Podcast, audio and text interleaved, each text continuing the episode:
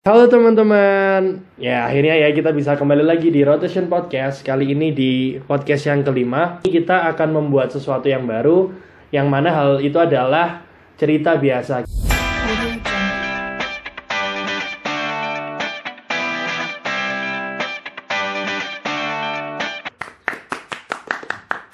di cerita biasa kali ini akan berbeda dengan podcast-podcast sebelumnya yang mana podcast-podcast sebelumnya itu eh, ada tajuk education, ada tajuk hot issues, kita bahas hal-hal penting di lingkup internasional dan juga hal-hal penting yang bisa mengedukasi kalian. Kalau di cerita biasa ini kita lebih kepada berbagi cerita aja sharing-sharing dengan orang-orang yang nggak tentu itu orang itu siapa, bisa dosen, bisa teman-teman kuliah sendiri ataupun kerabat-kerabat lainnya yang memiliki cerita yang sekiranya cerita tersebut bisa memberi inspirasi pada kalian juga bisa memberi motivasi kepada kalian juga. Nah, untuk di cerita biasa yang pertama kali ini yang kita undang adalah Mbak Eka.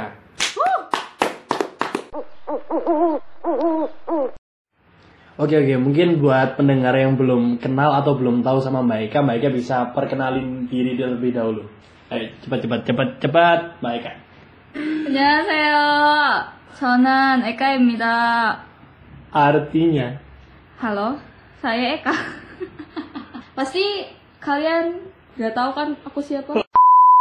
mungkin yang uh, angkatan 16, 17, 18 lah seenggaknya masih kenal siapa ini Mbak Eka, anak yang terkenal di HI. Kalau nggak salah sih, Enggak, kita cuma melebih-lebihkan si narasumber aja biar seneng. Iya. Nah, Makasih. oke. Mbak Eka, sekarang sibuk apa? Sibuk kuliah, organisasi juga, Apa aja organisasinya? eh, baring-baring juga. Kalau organisasinya sekarang ini FPCI, Oh ya, PCI. terus ada Mycom juga. Maikom, emang aktif di Maikom. Iya, Terus? itu terus apa lagi ya? Itu aja sih. Nah, terus kalau semester 7 ini berarti skripsi. Masih menyusun. Menyusun skripsi, oke. mantap. Oke, gini, uh, ngomong-ngomong masalah kuliah dan perkuliahan. Mm-mm. Yang aku tahu nih ya tentang Mbak Eka, yang aku lihat dari Mbak Eka, tapi koreksi aja aku kalau aku salah. Kamu Uh, salah. belum. Mbak Eka ini uh, salah satu tipikal orang yang menurutku menganggap perkuliahan atau dunia kuliah itu bukan hanya menjadi sebuah tempat untuk ambil ilmu atau memperoleh ilmu di kampus, tapi memanfaatkan dunia perkuliahan sebagai ajang untuk memperkaya pengalaman agar nantinya kita cakap di dunia kerja nyata. Apa gitu benar atau salah? dua juta rupiah. Oh, kan. Soalnya apa? Iya, Soalnya benar. aku tahu itu Mbak Eka itu beberapa kali ikut organisasi kayak Himahi, terus pernah juga di ISAYUSI dan sekarang di FBCI, terus aku baru denger ini ternyata juga ikut MyCom. Nah, pengalaman-pengalaman kayak gitu yang sebenarnya memang harus dimiliki sama seluruh mahasiswa yang ada di Indonesia bahkan di dunia ini. Nah, pengalaman terbaru yang terdengar sama aku itu adalah ini pengalaman yang menurutku sangat berharga dan jarang dipunyai sama banyak orang yaitu adalah pengalaman magang di Korea Selatan. Itu benar kan? Iya benar. Iya. Terus eh, magang di Korea Selatan emangnya kenapa sih harus Korea? Karena pertama aku tuh K-popers, jadi mantul. Jadi Terus? dari SMP tuh udah suka K-pop, Mm-mm. eh, udah suka Korea Korea. Jadi pas eh, SMP udah ada pandangan pokoknya aku harus ke Korea gitu. Tapi karena buat liburan itu tidak dibolehkan, Hmm. Jadi aku harus mencari alasan Hmm. agar supaya mendapatkan alasan yang logis buat ke Koreanya. Terus? Nah, ma- eh, dengar-dengar magang itu bisa di luar kan? Iya. Ya udah, Korea Selatan lah harus magang. Itu adalah tujuan utamanya Utama. Mbak Eka. Mm-mm. Berawal dari kesukaan dan akhirnya bisa menjadi kenyataan Mbak Eka bisa ada di Korea, bisa punya pengalaman kerja di Korea yang Hmm, relate sama apa namanya sama studinya Jurusan, juga, jurusannya juga. Nah, apa sih kayak kunci atau niat utamanya Mbak Eka itu agar bisa sampai di Korea? Apa rahasianya gitu bisa dari awal yang jadi hobi bisa jadi kenyataan dan sangat berdampak positif bagi jenjang karirnya Mbak Eka tentunya. Jadi gini, waktu maba itu ada salah satu dosen di kampus Ain, di kampus saya. Hmm. bilang gini, dia bilang kayak gini, kalau misalnya kamu suka donat, Hmm. kamu eh, harus pelajari tentang donat, belajar cara bikin donat, terus nanti buat donat. Jadi kalau misalnya aku suka donat nih, terus aku belajar cara bikin brownies, terus aku nanti malah buat bakpia, Hmm. itu bakpianya pasti nggak enak. Soalnya kan belajarnya Oke. beda, yang kita Buat lakuin beda. beda. Jadi ya sama aja kalau misalnya kita suka Korea, aku suka Korea, jadi aku belajar Korea, terus nanti juga pengaplikasiannya ya pengaplikasiannya Aplikasiannya juga ya. Korea. Ya nggak mungkin lah saya ke Arab Saudi Hmm. kan sukanya Korea. Royhan dong. Oh iya Nah. Royhan.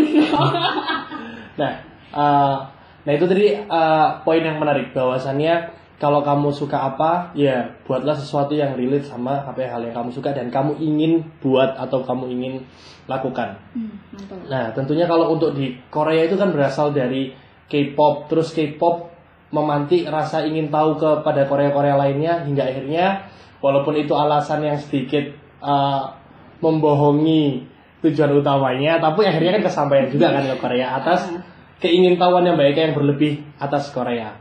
Terus eh, mungkin ini yang eh, menarik untuk didengarkan sama pendengar-pendengar nanti. Eh, pengalaman apa aja sih yang kamu dapat di Korea? Eh, mungkin gini aja. Mungkin untuk mengarahkan lebih spesifiknya, lebih terarahnya karena pengalaman itu kan bahkan banyak banget dan kamu juga bakal excited banget ceritanya. Mungkin yang pengen didengar kita kita nih eh, job desk kamu di sana ngapain aja, terus kayak pengalaman pengalaman unik yang susah kamu lupain itu apa aja, terus mungkin ada hal-hal tambahan yang sekiranya bermanfaat untuk pendengar itu apa aja, mungkin bisa diceritain sekarang. Yang pertama tadi job desk-nya. Hmm, job desk. Job desk-nya. Jadi di buat intermezzo aja. Waduh. Di Wadidaw. KBR itu banyak fungsi-fungsi, jadi biar ada pandangan juga KBR itu kayak gimana. Eh, jadi KBR itu emang tujuannya adalah jembatan antara pemerintah Indonesia sama pemerintah yang ditempatinnya dia. Jadi kalau misalnya KBR ISO berarti antara pemerintah Korea sama pemerintah Indonesia. Nah, di KBR itu ada banyak fungsi.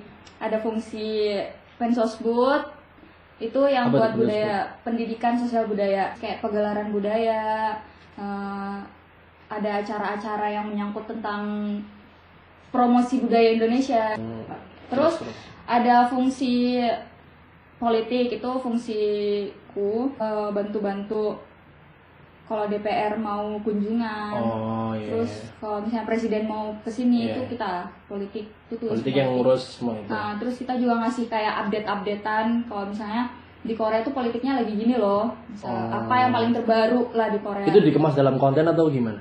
Itu namanya ada weekly update, terus ada berita, berita rahasia. Jadi kayak eh, dia tuh ada namanya surat rahasia. Wede, mantul. Surat rahasia itu dibuat sama orang politiknya. Pertahanan khusus pertahanan. Isinya tuh jenderal-jenderal coy Hmm. mantul kan terus ada fungsi ekonomi fungsi ekonomi ini yang pokoknya dia ada dia fungsi yang paling berat lah karena dia yang ada tujuan yang harus diselesaikan kayak gitu Itu antara satu divisi dan divisi lain saling bersinergi apa? Hmm. Iya. iya itu Tentunya dia ini dong ekonomi sama- paling banyak dong iya menjalannya. dia tuh sama kayak organisasi jadi sa- Oh. sa- setiap divisi itu bersinergi nah Hmm. kalau di tempat dunia kerja kayak gitu sama aja cuma dia versi lebih berat Ya ya ya ya. itu Nah yang eh, tadi pendidikan pendidikan sosial budaya ya itu banyak event-event juga di sana. banyak banget Nah itu yang aku lihat dari snapgramnya Mbak Eka salah satunya itu kan ada yang di follower saya iya dong kan kita berteman kan. Oh iya lupa. Nah salah satu di snapgramnya Mbak Eka itu ada eh, apa sih kayak pagelaran festival Hmm, dan itu kayak bukan festival yang kayak kecil gitu loh kan itu besar banget kan. Iya. Dan itu gimana tuh? Ada ini di- diadakannya di mana? Terus mengundang siapa aja? Nah itu eh, banyak festival. Kalau misalnya kayak festival Itaewon, festival em, Guro kayak gitu. Itu namanya festival daerah. Jadi kalau Itaewon di sini tuh kayak kayak Malang, Surabaya. Oh. Nah, jadi itu yang kalau misalnya festival Itaewon yang adain pemerintah kota Itaewon. Jadi mereka tuh kayak memperkenalkan budaya mereka, tapi semua negara semua negara yang ada di situ juga sama-sama memperkenalkan budaya. Jadi kayak bertukar budaya. Dan Indonesia berpartisipasi di Mm-mm, situ. kalau yang itu Indonesia berpartisipasi, kayak kita ada eh, tenda buat foodnya, buat makanan.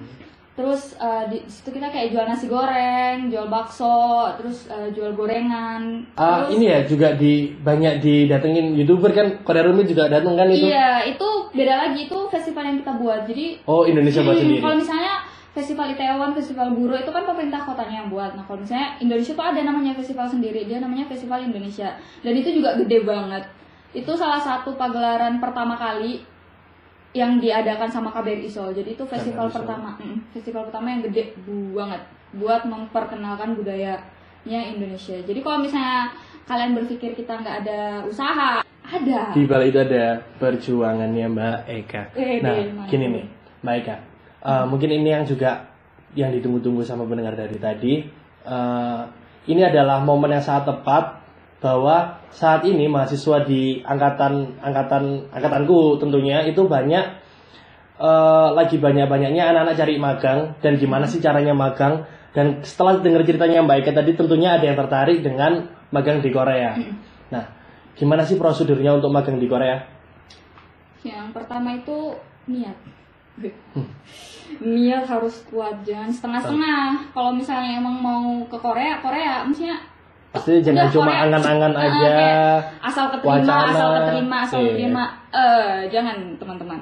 Kita tuh satu Indonesia banyak fakultas, banyak jurusan HI dan banyak K-popers. Hmm, bukan cuman aku, bukan cuman kalian doang yang mau ke situ gitu loh. banyak orang mau. banyak banget dan kalau misalnya mau ke Korea nih kalau misalnya kalian mau ke, Korea mikir aja dulu satu K-popers bukan cuma kamu K-popers banyak dan yang mau ke Korea bukan cuma kamu dan kesempatan tuh kayak kecil banget jadi kalau perlu emang usahain dari lama jadi aku tuh eh, eh, aku ngajunya bulan Maret Maret Maret 2018 di bulan itu kayak responnya mereka itu berapa lama?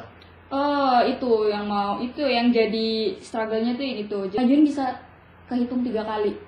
Hmm. Jadi aku ngajuin pertama itu, Itu melalui bentar-bentar ya, maaf aku potong.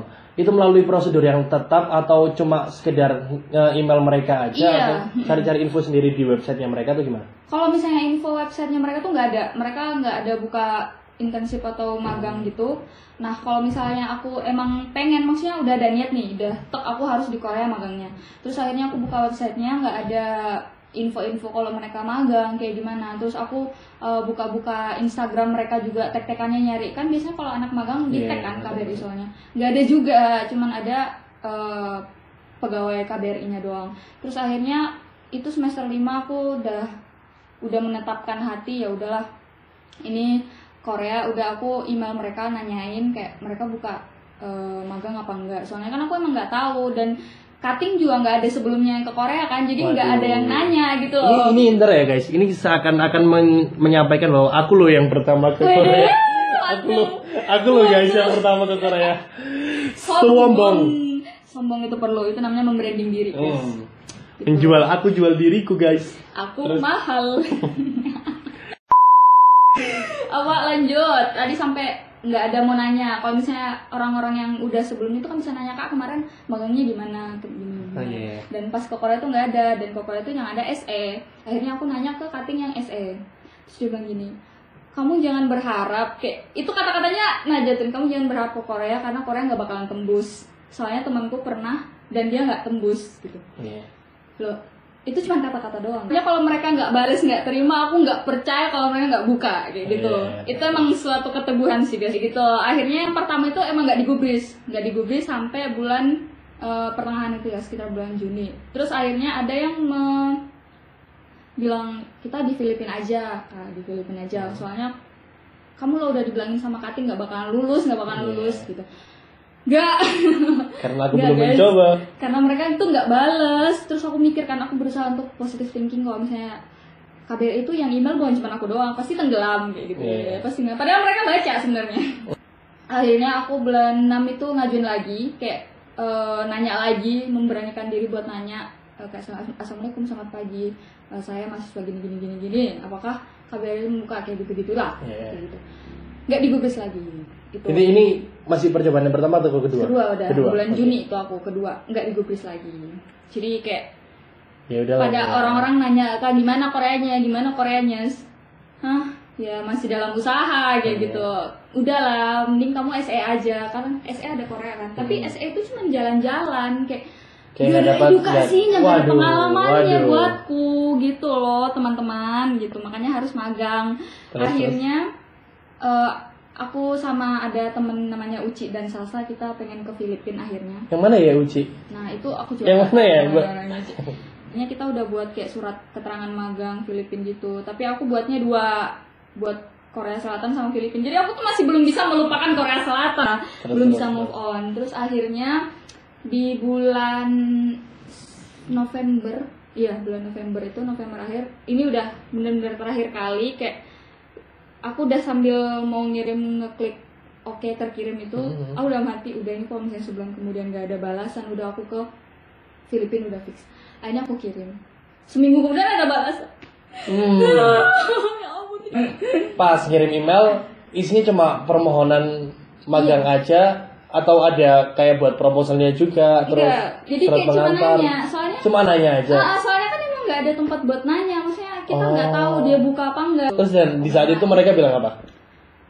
Eh, terima kasih eh, saudari uh, Sri Ningsi karena eh, telah minat untuk magang kayak gitu akhirnya dia bilang tapi kita tidak eh, punya dana khusus kan tidak punya dana khusus buat magang tapi kalau misalnya untuk menambah pengalaman Kamu. eh, saudari Iya. sebagai mahasiswa eh mahasiswi eh, kami akan membuka gitu. Kami akan membuka asal semua akom- akomodasi mau ditanggung sama eh, kamu Kamu gitu. sendiri, ya. terus di bawahnya ada kecil.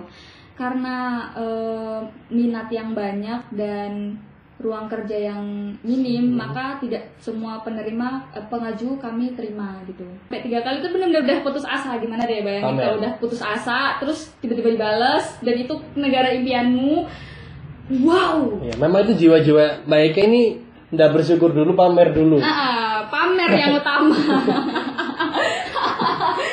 Terus ya ampun gitu pamerin sama Tuhan Hmm. Yeay. aku loh Tuhan. Tuhan aku lo masuk kayak gitu Astagfirullahaladzim. kayak gitu pokoknya dibalas sampai itu ah, itu sempet aku nangis nangis gitu kayak kamu seneng banget ngerti gak sih gimana rasanya kok Korea gitu loh akhirnya Eh, dia minta kalau misalnya bersedia bisa dikirim eh, CV sama motivasi letternya CV sama motivation letter Hmm, aja. Aku ngirim, terus mereka nggak ada balasan lagi. Assalamualaikum, ini saya mau nanya, saya keterima apa enggak ya? Tapi pakai bahasa baku gitu. Oh, iya. Akhirnya langsung di WA saat itu juga. Kamu eh, Mbak Ika nyertain nomor telepon Iya, di email itu. di CV-nya kan ada bapak. Oh iya sih. kan ada tuh nomor tuh. Terus di WA Nah, gimana? Nah, di WA langsung kayak "Eh, selamat pagi saya dari eh, KBRI Shawl saya ada lagi gini gini gini gini gini gini gini Eh, apakah eh, bersedia ditempatkan bulan ini sampai ini di fungsi ini awalnya tuh aku pengen sosbud kan di Iya. sosial budaya terus aku bilang tapi aku nanya kan ini biayanya gimana mas soalnya kan biaya juga salah satu faktor penentu kita bisa magang di sana Iya, apa iya, enggak kan kayak gitu terus akhirnya eh, masnya bilang "E, nanti kamu bisa nanya-nanya sama orang yang kerja di sini kayak gitu kan Oh. terus akhirnya ya udah aku nelpon ibu Bu, Bu. pamer ke ibu. enggak yang minta duit bu ini akhirnya yang KBRI Korea balas terus oh iya wah alhamdulillah kayak gitu loh tapi bayar kayak gitu kayak Terus, gitu terus? lah Mm-mm. Eh, akhirnya ya udah saya keterima tapi plot twist lagi nih kayak nggak ada bukan Eka namanya kalau nggak drama ya Iya. plot twist lagi sebulan sebelum eh, dua minggu sebelum kerja itu dipindah posisinya jadi politik Jadi politik. Itu. Oh, makanya itu di, di- Mbak Eka di divisi politik itu setelah ke keterima dulu baru Ah, ada baru informasi baru ah, pindah. karena bosnya jadi konselor jadi konselor itu adalah diplomat paling tinggi di Kemenlu Oh, WD nah ini secara nggak langsung guys, pamer kan? pamer lagi kan aku, aku suka pamer guys jadi kayak gitu dia tuh dia ternyata mau aku masuk di divisinya dia Oh, ya. Dan ini mungkin tadi yang men- uh, aku tangkap itu ada biaya. Biaya itu bisa dibilang sangat penting untuk uh, informasi kita mau magang di luar negeri atau informasi kita mau uh, berbuat sesuatu di luar negeri. Tadi disebutkan Mbak Eka angka 40 juta itu mencakup apa aja? 40 juta itu aku hedon ya udah hedon. iya itu hedon 40 juta Itu karena diawali perkiraan. Oh enggak, jadi awalnya tuh aku emang udah nyari-nyari. Jadi Iya. sebelum eh, suratku di surat, sebelum emailku dibalas, aku udah nyari kayak biaya hidup di Korea. Jadi aku ngitung sendiri. Jadi kalau misalnya kalian mau ke mana itu biaya perkiraan sendiri lah. Jangan jangan kayak cuman aduh di sana pasti mahal, aku nggak bisa hidup di sana. Ada Google guys, ada Google. Kalian carilah kehidupan di sana berapa. harganya. Nah, cari sendiri. Kayak aku di sana tuh nyari tempat tinggal sebulan berapa, terus makannya yang paling murah berapa. Jadi udah ku kalkulatorin sendiri, udah ku hitung-hitung sendiri dan 20 juta itu eh, sangat-sangat cukup ternyata di sana. Tapi anak-anak kan udah kayak langsung "Jep, uh mahal Korea tuh, Hmm. mahal nggak bisa aku di sana. Jangan. jangan. Oh, jadi kalau misalkan kalian 40 juta ini cuma gambaran ya, guys. Jadi kalau kalian misalkan mau eh, mau menghemat sendiri atau misalkan mau menyederhanakan harganya sendiri, itu kalian bisa googling sendiri dan mengkalkulasikan kira-kira budgetnya yang paling pas itu berapa di kantong kalian dan yang sekiranya tidak memberatkan memberatkan orang-orang yang menyupport kalian sehingga impian kalian mau ke luar negeri itu juga bisa terwujud. Mantul Nah, sekali. Tapi tapi tadi Mbak Eka nggak mungkin keterima kalau nggak punya persyaratan-persyaratan yang mumpuni, termasuk tadi CV yang udah dilihat konselornya yang dipamerin tadi, terus motivation letter yang bisa meyakinkan pihak Korea Selatan. Mm-mm. Dari itu itu tadi apa sih tips and trik supaya Mbak Eka tuh bisa lolos sampai di Korea Selatan di KBRI-nya? Yang Siul. pertama adalah CV. Ya aku bahas CV dulu. Hah. Alasan kenapa aku ikut organisasi banyak itu biar CV-nya banyak isinya. Soalnya organisasi itu benar-benar bantu. Kayak dia emang bantu gitu. Bantu memperindah Sangat-sangat CV. membantu. Soalnya soft skill soft skill yang kita dapat itu beneran kepake di dunia permagangan dan dunia kerja kelak. Hmm. Soalnya contoh nih, aku di Himahi kan jadi IDP, jadi aku udah bisa kayak nanti skillku di situ aku tulis aku bisa bekerja tim, kerja dalam satu tim, gue Hmm. bisa kerja dalam bawah tekanan, Waduh. jadi mantul.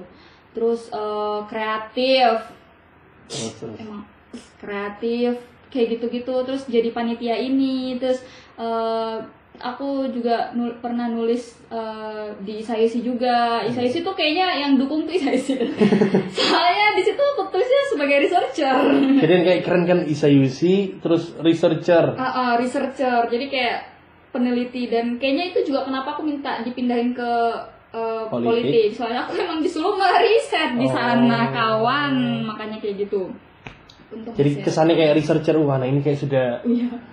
Orang yang paling cerdas di kampus UMM tercinta ini. Aduh, padahal mah hmm, itu pintar-pintarnya kita membranding diri aja lah CV itu. Jadi intinya CV itu adalah pintar-pintarnya kita membranding diri. Jadi kayak nggak mungkin kan kamu Ah. nulis CV-mu ah cetek masa gini doang. Iya, tahu tahu tahu. kayak misalkan Dibagus-bagusin kan, CV dibagus-bagusin. Tapi jangan yang omdo juga. Iya, jangan kawan. kayak kalian dapat pernah ngapain-ngapain terus kalian tulis ketua Himahi angkatan 11 kan tiba-tiba. kok ketua ya langsung tinggi Dia kan halu dia. Ah, ah, Terus oke. kayak gitu. yang pertama. CV, terus yang kedua? Ya motivation letter. Motivation letter itu aku punya tips and trick sendiri sih. Iya. Kalau misalnya kalian Ini versinya Mbak Eka ya. kalau mau buat didengerin. motivation letter wede. motivation letter itu nggak usah panjang-panjang karena kalau panjang nanti yang baca tidur Iya, terus. ini motivation letter apa cerpen. Eh, terus namanya aja motivation letter berarti eh, surat apa yang membuatmu termotivasi untuk bisa magang di eh, KBRI Seoul nih Pada hal Yang ini pertama, Korea. Nah, Jadi paragraf pertama nih. Jangan amburadul. Jadi kalian tuh harus sus paragraf pertama bahas apa, paragraf kedua bahas apa, paragraf ketiga bahas apa. Ini sepele banget sih, tapi nggak sepele. Tapi sebenarnya ini yang jadi nilai pentingnya di sini. gitu. Ah, gitu. Jadi biar yang baca juga tuh kayak beruntut gitu, beruntut nggak. Aku balik lagi sih ke sih apa sih anjir udah dibahas ini Iya, balik iya. lagi kayak gitu nggak. Jadi yang pertama itu perkenalan diri. Perkenalan diri itu nggak usah babi bu bebo, nggak usah kayak saya dulu sekolah di sini, saya kelas ini kayak Saya gini, TK di sini, itu nggak perlu, guys. perlu karena mereka tuh nggak mau tahu kamu TK di mana gitu loh. Iya, terus terus. kayak ya bodo amat gitu gitu kan itu pokok cuman perkenalan doang biar mereka tahu kalau misalnya kamu dulu sekolah kayak gitu Iya, kamu punya pendidikan Ah. formal yang pernah ditempuh. Mm-mm, kayak perkenalan gitu kamu semester berapa sekarang sibuk apa gitu kan sekarang sibuk apa Eh, udah misalnya udah satu paragraf dulu. Perkenalan diri udah. diri dulu kayak udah jelas kamu ini bukan teroris kayak kamu adalah memang mahasiswa mahasiswa yang mahasiswa yang pengen magang jadi kayak cuman perkenalan doang biar oh, oke dia adalah anaknya kayak gini. Jadi satu paragraf itu biasanya HRD atau enggak tim yang mereka terima itu mereka udah bisa baca kamu orangnya kayak gini. Iya. kamu orangnya easy going orangnya asik kamu orangnya saya dulu sekolah. Saya dulu masuk bersekolah IPA ya, ya bodoh amat gak ada peduli. Kayak gitu kan. Jadi terus terus terus terus. Lanjut ke paragraf kedua. Paragraf kedua tuh kamu sekarang lagi sibuk apa? Hmm. kayak gitu. Kalau misalnya pada saat itu kan aku lagi sibuknya organisasi ya. Jadi aku sibuk organisasi. Terus aku bilang kayak organisasi itu sangat berpengaruh pada diriku. Jadi oh saya bisa kayak gini gini gini gini gini gini kayak gitu kan. Berkat Eh, organisasi yang pernah saya ah, ikuti. ah, kayak gitu. Terus yang ketiga ini paragraf ketiga itu salah satu penentunya deh. Soalnya di situ yang benar-benar alasanmu kenapa mau di situ motivationnya di situ. Dan tipsnya adalah kalian harus masukin kalian bakal bantu senior di sana.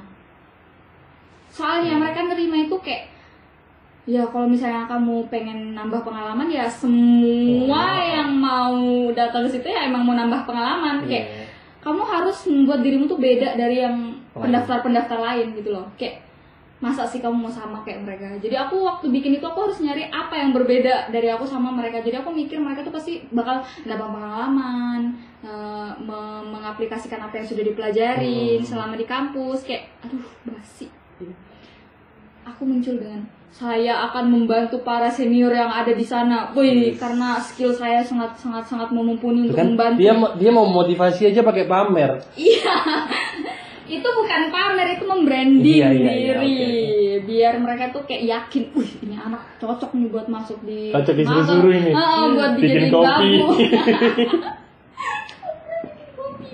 Enggak enggak Kayak bercanda gitu. bercanda. Terus eh, pokoknya aku tuh selalu mention kalau aku bakal bantu senior di sana. Terus aku orangnya emang eh, sang apa namanya suka belajar hal yang baru, Hmm. terus mau diajar kayak gitu. Soalnya orang biasa melupakan poin kalau dia tuh bukan eh, pribadi yang nggak mau diajar. Pokoknya kalian membranding diri wah kayak gitu. Branding dirimu tuh sebaik mungkin dan jual diri kalian. beda antara kamu sama pendaftar-pendaftar yang lain. Apalagi orang yang udah pintar kan. Saya juga sadar diri gitu loh.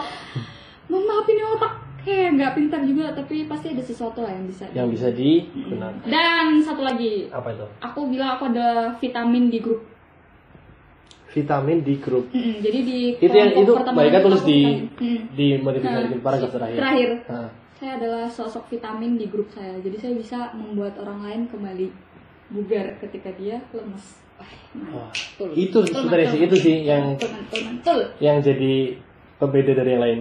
Nah, itu. Jadi Nah itu tadi guys, itu sangat menarik banget apa yang disampaikan Mbak Eka berawal dari hobi yang dia suka tentang K-pop K-popan, tapi berawal dari situ dia selalu berusaha untuk ingin tahu lebih tentang Korea. Dia berusaha menghubungkan apa yang dia sedang pelajari yaitu hubungan internasional dan apa yang sedang terjadi di Korea sehingga apa yang dia impikan untuk menjadi uh, maksudnya apa yang dia impikan untuk untuk sampai pada Korea akhirnya terwujud melalui keinginan tahu yang lebih dalam, keinginan belajar yang lebih dalam dan dia sampai pada Korea magang di KBRI. So, dan itulah cerita dari Mbak Eka. Terima kasih banyak Mbak Eka sudah bagi-bagi pengalamannya, bagi-bagi informasinya. Dan untuk kalian yang misalkan eh, bosan dengerin eh, kita ngobrol terlalu lama ataupun agak-agak kurang suka denger obrolan yang terlalu lama, kalian bisa cek eh, tulisannya ataupun artikelnya di Medium di @fpciumm dan bisa kalian juga lihat informasinya di Instagram @fpcumm juga. Eh, terima kasih banyak kalian yang udah mau dengar. Terima kasih banyak kalian yang sudah subscribe ataupun follow sosial sosial media kita di @fpcumm. Terima kasih banyak guys. See you until the next one. Bye guys. Dadah.